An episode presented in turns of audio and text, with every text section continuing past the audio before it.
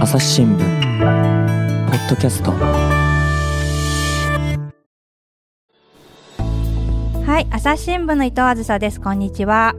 えっと、前回、前々回に引き続き、滋賀県は長浜市木之本町の湖北図書館に来ております。えっと収録、これまで第1回、第2回と湖北図書館の歴史や魅力について、私の元同期で、今図書館理事やってる堀江正美さんと、はい館長の久保寺ひろ子さんに、いろいろと語ってもらいました。で、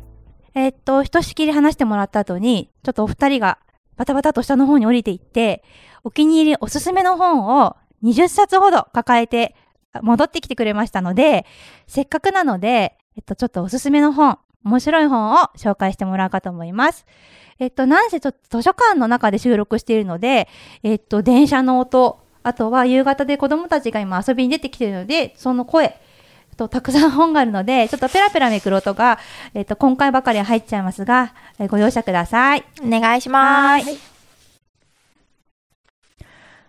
お父っつぁんと呼んで、動いている片手を取って起こそうとしたが、うう、うう、とうなるのみで体は自由が利かない。彼は走り出て、おっかあ、おっかあ、お父っつぁんが大変だ、大変だ、ヤコブも来いよ、と怒鳴った。あれ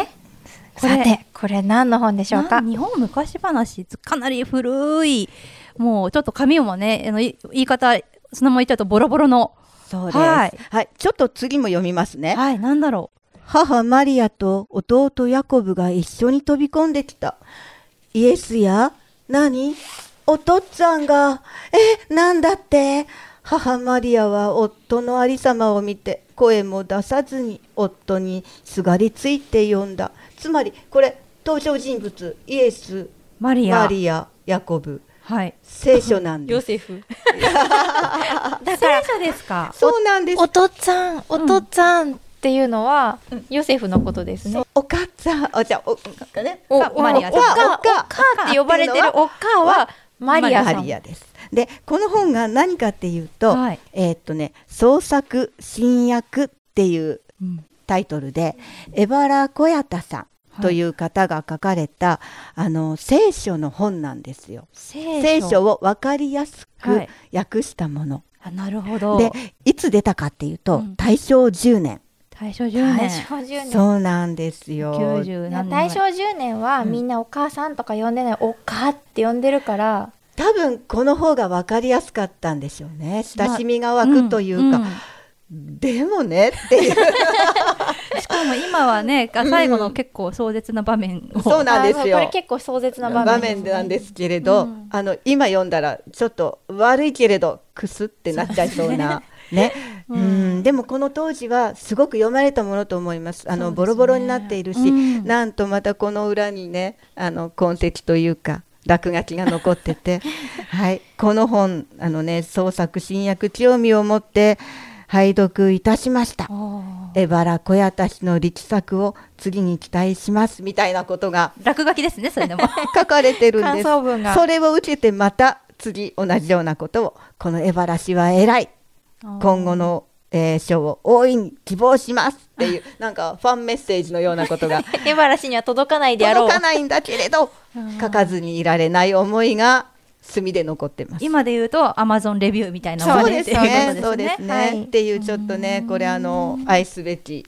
でもはい庶民の人たちが聖書に触れることができたという意味ではそとうなてんすねも、そうそうそう、はい、多分たくさんの人がこれ読んで見えたんだろうはないっていうのがこの創作新訳っていう大正時代の本です。そんな本も湖北図書館にはあるんです。そうなんはい、じゃあ次は。えじゃああどうしようみさのんおすすめのあ白もう雪一つ姫をあもう一ついきましょうか、はいはいえっと、同じくねこれから読むのも大正時代のはい、グリム童話なんです、グリム童話です。うん、もうみんなグリム童話ってよくご存知なので特にその中でも皆さんがものすごく知っているいわゆる白雪姫の一節はいです、ただちょっと違いますはい、はい。えっ、と、少しだけ読みますね。えっ、とね、幸せなことに、間もなく日が暮れて、七人の一寸法師たちが帰ってきました。一寸法師たちは、白雪姫じゃない雪白姫だ。 雪白姫が死んだようになって、床に倒れているのを見て、すぐ、ママ母を疑いかけまして、探してみたら、毒の櫛が見つかりました。一寸法師がその櫛を抜きますと、その途端、雪白姫は正気に帰って、一部始終の話をしました。という、ね、一節なんですけれど、はい。ちょっとはいいろいろと引っかかることがあるのそうなんですよ。途中ちょっと読み間違えてしまったんですけれど、はい。なんで読み間違えたかというとね、うん、そう、白雪姫じゃないんです。ですね。うん白うん、雪雪白雪白姫雪のように白い姫多分これの方が本当かもしれない、そうですねうん白い雪のお姫様じゃなくって雪のように白いお姫様なんだよっていうのを多分直訳してる感じかなどう。んうん、ただ言いにくいですけどねわかりやすいですねはい でで、はいもう極めつけははい一寸法師、うんおそらく、そう小人さんたちのことを、七人の小人。そうなんです。ドイツ語訳をされた際に、小人と訳さずに一寸法師と訳されている。ね、なんかでも、これ読んで想像すると、雪白姫の周りに7人の一寸法師が立ってい る。もう、もうまさになんか、ひな人形みたいなのそうです、そうですよみんね。なさそのきっと一寸法師たちがうん。腰に刺しているのはなんか針だかなんよか。そうだよ。で、もう頭ちょんまげ言ってるだろうし。あの、帽子じゃなくてね。そうそう袴履いてると思うし、そうすると雪白姫はドレスじゃないよねっそうですていうようなね、でそうそう挿絵がないのでね。そう皆さんこれを読んでどんなお話を想像されていたのかなって思うとまたこれも興味深いですねくすってなりますそねうですねディズニー映画が来る前ですからね。そうそうそう大正時代ですもの、これを読んでみるとさ、うん、小人っていつから訳されるようになったんだろうそうだよ確ねかにでもねこの後のグリムになると、うんもう小人になってるので、うん多分時代昭が和になってからは小人かなちょっと調べてみたいねねえいつから どうしようそのこれで論文書こうかな グリムドアは多分いろんな人が訳してるうちに、どっかの時に誰かが小人って言い出したんです。そうそうそうそう論文書けますね、確かに。そうねだねえ一寸同士はいつから小人になったのか ねえでもあの人々の中で一寸法師というイメージがね、はいやっぱ強かったんでしょうねうん小さい人っていうのを表すのにねあーそううんグリム童話一つとっても面白いですね。ねでも一寸法師がさ森の中で木こりをするって変だよねそうですね。またぎねみたいなのがねまた出てくるんでしょうね。じゃあじゃあ雪白姫を助ける王子様はどんな格好をしてたんでしょうね義経物語の義経かもし れないややこしいですね。ねえ本当に楽しいです。はうい、んあでもね王子はちゃんと王子って書いてるんですよ。あー、殿とかじゃないです ね。殿じゃなかった。そうではないのかはでもそれ以外にもなんか結構この翻訳は今と違うものも多いんですよそう面白いでねす。ね。そうそうあのえっ、と靴屋の小人、あれも妖術を使うこ、一寸法師だから今小人は一 寸同士であの魔法じゃない妖術なんですね。はい。怖いですね。ねちょっことうないんっか。た本がたくさんあるので、はいこれも楽しいですね。はい、これも広告特産で借りられます。はい、えっ、とね、ちょっとね、古いのはあ難しいのは、そっかでも、まあ資料えうんうん閲覧は自由にできます閲覧のですで、ねははいい、楽しんで読んでください。はい、えっ、と、堀江さん、他に何かありまいすやか。私の方はねあなんか嬉しい読むっていうよりはちょっと自分が好きだなっていうあそうろうんじゃあ、もう一つ、うんえっ、とね、あまた面白昭そう和な。これは何年かな。昭和三十年代かな。そうですね。生まれる前ですね昭和あこれは昭和四十四年でしたね。うんこちょうどねあの昭和30年代40年代っていうのはいろんな全集がたくさん出された頃でもあるんですけれども、その中で SF っていうものがすごくたくさん出されています。うん今手元にあるのはね宇宙アトム戦争っていうのなんですけれども、はいまあ表紙がなんとももうなんかなんて説明したヘらいいルんメですかットのになんかいっぱいコードがついてるのをかぶってる。本当だね。なんか、うんこうやって宇宙人に侵略されちゃうんだぞっ。ていうようなねそういう絵なんですけれど もねとにかくあの宇宙への憧れはいっていうのがいっぱい詰まっている全集ですね。うんうんあの創作のお話ですかそうそうう。そうそうそうあもちろんあの外国の方の作られたものをあの翻訳されてい皆るさんシリーズなんで、はい全国で読まれているものなんですが、あのそうですねちょうどこの頃ってほら、えー空飛ぶ円盤とかさ、うんうんうんね、あ見たぞみたいはないはい話がいっぱい出てたじゃないですか。うん UFO まあまあ、ずっとあるんですけれど、はいなぜか子どもたちが夢中になったのはやっぱこの頃が多かったのかなとあ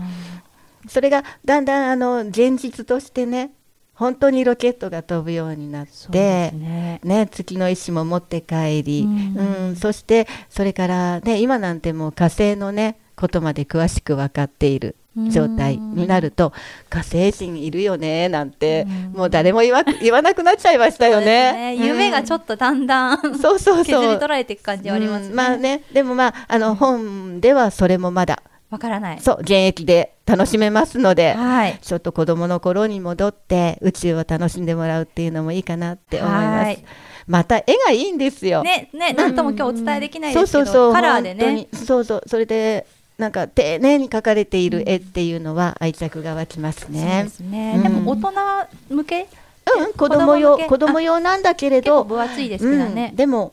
大人の人も楽しめるんじゃないか夢中にななっってて読んじ思ゃいいます。そう多分、うん皆さん夢中になって読んでくださった頃があると思い養ます。老先生も来られた時にああそうそうれを見たかったんだよって言っやてっぱそういうてうん子供の頃友達の家にあったんだけど友達の家だったから読めなかったって養言老って先ね生の現役だですね、そのうんうちは。そうそう戦争そうですね。うんあ、どうん、よう養老先生にはちょっと若いかもしれないけど、んこのうんでも他にそう確かにおっしゃってましたよね。言ってたあのー新潮文庫の古いハードカバーの本とか見てあ、ーうんうんおっしゃってましたね。でもし近かったらもうここでずっと読んでいたいんだけどね って言ってくれたね。そうですねはい。まあやっぱりあのまあ私特に児童書なんか好きなんですけれども。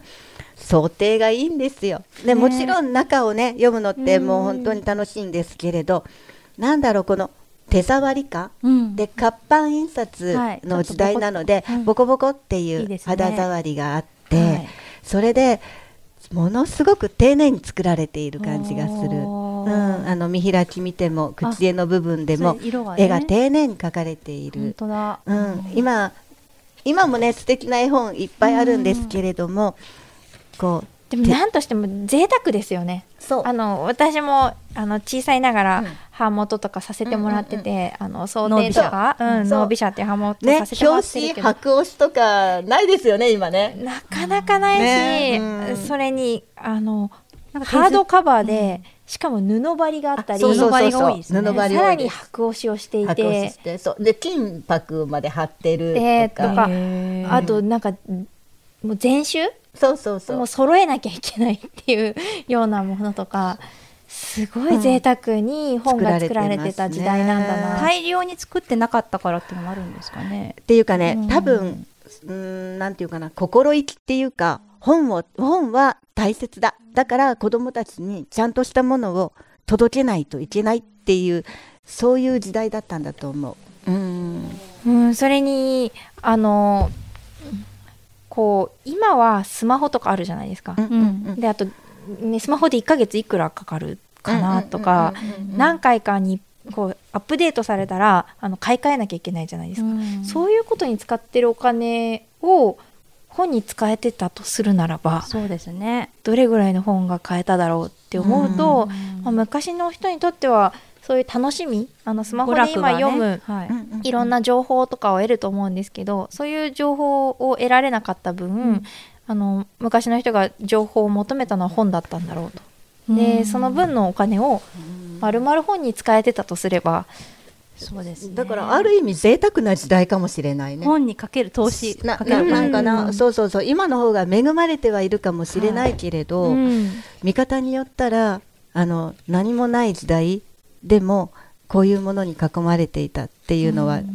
少し羨ましいようにも思いますね。。結構木の元の人っていうのはこう、本をたくさん持ってる人が多いんですよね。本持ちの家多いです。私ね、古書店してるのに。そうなんです。久久保保寺寺さんさん紹介すると、館長はい館そう近所そうなんですよ館長なんですけど、うんあの本業は古本屋さんなそんうです。だから本大好きなんですけど、古いのがね、うん近所の人がね本屋さん遊びに来るんですよ、はい そうするとね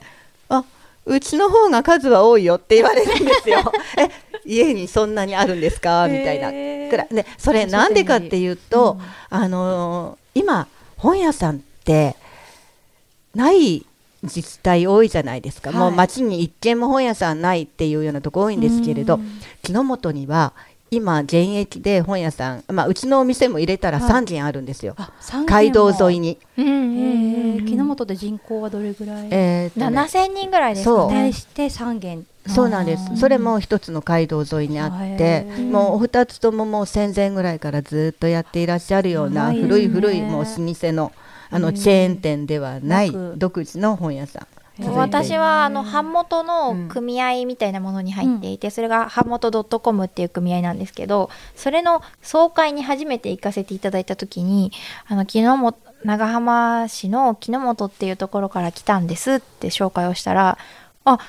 岩根書店があるところだね」って言われたんですよ。そううなんそうですそうか。じゃあもそううなんその世界ん。でそもうだから本屋さんが頑張ってた。イコール町の人は本をたくさん買っていた。そうだ岩根書店がなんでそんなに今でも有名かっていうのもまたねそうだね。面白いね。喋り出したら面白い止そうそうまらないぐらい長いあ話にのなっちゃう。実は岩根書店は日本で一番あどこのんどこのだったか忘れちゃったんですけど一番辞典を売ったんですよねそう。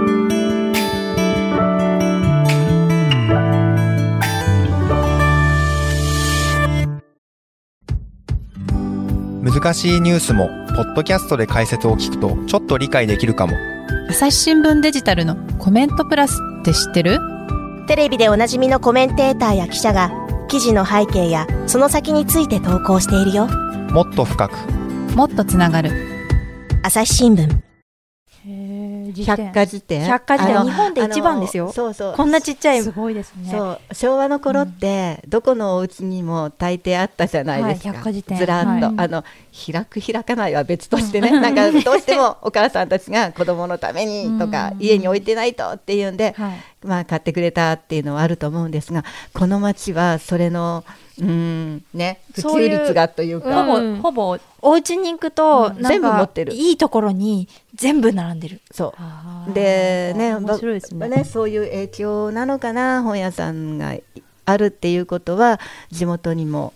本が届くっていううんそうこの図書館もあれ地元の方から蔵書あそうそうそうそうのあ蔵書のもそうですね少なくな寄い贈してもらうっていうことはある多くでもありますねその今はスペースがすごくうんうんうん限られてるから、あの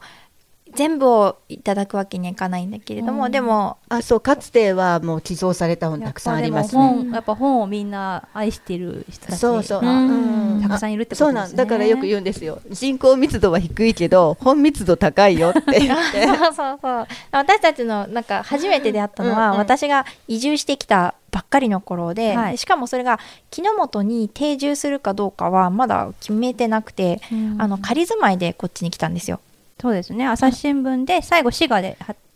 そうそう滋賀の大津で働いてたうん、辞めてでその後あの離島の方であの畑を借りて過ごしていてはいで、えっとまあ、出会いがあってあの夫と出会って結婚することになってじゃあ新たな住まいをって言っとして来ててみてあの探している時に、うんまあ、この湖北の地域に来てで一旦仮住まいをこうこっちでするんだけど、はいまあ、定住は決めてなくて、うんどうしようかなってやってる時に出会ったのがあの久保寺さんだったんですよ。あそうなんですね。うんそうだよね最初のご縁。うんそうそうそれで久保寺さんがなんかいくつか夢を語ってくれたんですよね。そうそうそうそうそう何でしたっけちょっとえー、なんか話ずれてない 大大丈 夫ちょっとちょっとだけまあでもね、うん第1回、第2回まだ聞いてない方もいますし。うんあのー一つは、えーと「星と祭り」っていう井上康さんの本を復刊したいなっていう思い、もう一つは、はいこの町で古本市を開いたい開きたいなっていう古本市。うんはい。そして3つ目が湖北図書館を元気にしたいなっていう。あーなるほど。ねで実はうんもう、あものう二つ星と叶えたよねそう星と祭りそうをですね私たちは、あの絶版状態にあったものを復刊させる運動をしてちゃんと復刊できたんですよねそう2019年19年そうん2019年に復刊させ、一つ目の目標を叶え、はい。そうでで、2つ目えっと古本市を、うんはい。この町でやりたいっていう、うんうんで木の本って本がつくじゃないですかあ、そうですね。そうそうそうそうそう木にうんこれ雪のそこうれそのう元、うん、そうそうそう。で、いや、あの、それと、やっぱり先ほど言ったように、本屋さんがたくさんある。うんで、うんみんな本に親しんでらっしゃる。で、おばあちゃんたちもいっぱい家にいて本読んでたとか、ああ、すごい本とゆかりが深い町だなそうでと。すそ,、ねれにこの図書館がとっても古い時代から頑張っているっていうこともあって、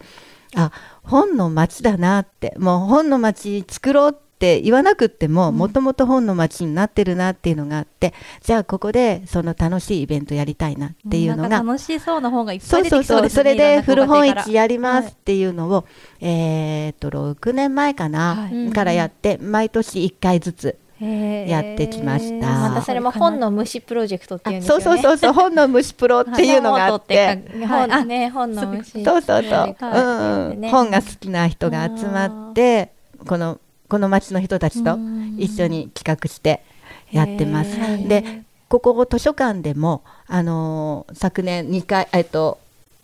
えーこの春と、うんその前の秋とやったので、今回また次の春にやりたいなとはい思っじてますゃあ本好きの方は遠方からもそうそうそうそう桜がね、うんバーっと咲く時期にね満開の頃に。東京、まあ、大阪京都からだと、うん池の本行きで、うんうん乗り換えなしで電車一本で来そらうれでますすしねたくさん見えるんですよ。はいうん駅前ですしね駅降りたらすぐあそうそう目そうの前が湖北図書館といううんそうですね立地も、あなんかもうこのままついでだから湖北図書館のイベントも紹介しましょうはいこの話がずれたついでに。ずれたついでにほいやらもっと木のもっと本古本は市以外にそうでどすんねなことを図書館はやってるか、えーっとねあとあこの2階の古いはい建物はいのね、中で元農協そうそうそう広い広間の中で、そこでコンサート音楽のコンサえーートをやったりします、えっなんと、か前回はいいですねギターのコンサート、えでギターのコンサート私の夫のギターをもう言いたくてしょうがないーまさまさみさんの旦那さんそはうギター職人職人そうなんですそのギターを使われてえー美しいコンサートしてくれたのはい、音色が、えー はなんいか木だし、うんあの壁というか扉も木だしガラスもあるし、なんか音めあそうなんでねすよ、すごいよく響きそうう、んでそれとやっぱり演者さんと、あのー観客との距離がすごく短いのああーの距離が近いので、はそれが一面白体いよね感がね、うんあってあーあのこの前はあのサックスのコンサートも、あね、そうそうそうサックスも2人で吹いてもらっていい感じであのジャズとか響いてよかったです蓄音機のあのそうそうそう視聴会もありまあしたねそうだねそれもやっへてーなんかあの古いレコードをかけてもらっても音がねすっごくいい感じではい空間に染み込んでいく感じがいいなって言っ本て。本だけじゃなくてそうなんですよ音楽本とうん音楽とこの建物の3つがこういいで一すつねになるってシいンうクロしてそういうのもありますし、うんあとはあの、えーお話ししたように古い資料がいっぱいあるので、うんその中であの明治の頃に書かれはたい地元の絵図がいっぱいあるんですね。えー面白そう,、そうでその絵図の紹介するような、えー講演会とか、はいその絵図をちっちゃなコピーにしてそれを持ってそこの街を一緒に歩くああいいですねうん明治の頃はこんなところにこういう路地があったんだよとか、田んぼはこんな風に作られてたんだよとかそういうのを今の町と比べながら、あの専門の先生と一緒に歩くっていうのいいですそういう会もやります。えーそういうのってホームページとかで確認できますか、そうですイベンね。トはああの、Facebook あ、ホームページ等でも紹介していきますので、はいまたぜひご覧ください。はいじゃあ概要欄に貼っておきますので、はあと、その資料を読み解きたくても、もう読み解けないような資料もあるじゃそなういですそか。。うそうそうう古文書がねたくさんあるんですよであのその古文書をやっぱり地元の資料っていうのは、はい地元の人にも知ってもらいたいし、はいそういうのを知ってもらうことで地元のなんていうのかな愛情にもつながる、でそうなるともっともっと地元のことが愛おしくなってくるっていうねそういうこともあって、さっきのええボデラさんが、うんうん、もう一つこの本えっ、と読んでくれた聖書の落書きあるじゃないですか。はい落な書んかきな聖んか書もねの。そうですね一番うし最後のページにあーそう筆さっきにね、そうだ筆ですかこれこれもちょっなんとかあずささん見てみてください。ほらパッとは読めないでしょそうですね創作シーンあそうですね昔の人が書い達筆た達筆なんだってわかるけどそうちょっと崩し字を筆使っ筆をてる筆ペンか筆を持ってたってことでしょ、そうですね。でだけあのどそういうのも久保寺さんはさらさら読めちゃうんでいやすいやいやそうですねあのそのかにそういったね古文書のお古文弁書と言ったらあれですけどね読みそうにくいそうそう難しい昔の文字で書かれたものを一緒にお勉強しましょうっていう、はいそういったこともやってます。で、はいそれもあの専門の先生呼んでで地元のことを書かれた資料を教材にしはてい勉強会してますので、はいはいそれは毎月1回あります。月に1回うんはい関心を持たれたそうなでんすね古文書クラブっていうそうで すね。はい。古文書クラブっていうのがあるので、まはたい興味のある方はそうですねご連絡ください。はいあとは読書会とかもしてますね、そうですね。おうん、えー読書会とお話し会と交互にやってます。はいうん、またあのそれも Facebook そう等でですねご案内いたしますので、はい、関心持った方はぜひ、はい、ぜひご参加くださ。はいいそうですねええじゃあせっかくなのであ私まの、さはいみさんもたくさん抱えてきてくれたので本を、いや私のね好きな本シリーズで、朝日新聞ポッドキャスト話はまだ続きますが、この続きは後編でお伝えします。リスナーの皆様、最後まで番組を聞いてくださりありがとうございました。お手持ちのアプリからぜひ番組のフォロー、レビューをお願いします。朝ポキではツイッターでコミュニティも開いていますので、こちらにもぜひご参加ください。また、今日お話しいただいた堀江正美さんに関する SNS や脳美社のリンクなどは概要欄に貼っておきますので、関心ある方はぜひ覗いてみてください。朝日新聞ポッドキャスト、朝日新聞の伊藤あずさがお送りしました。また会う日までごきげんよう。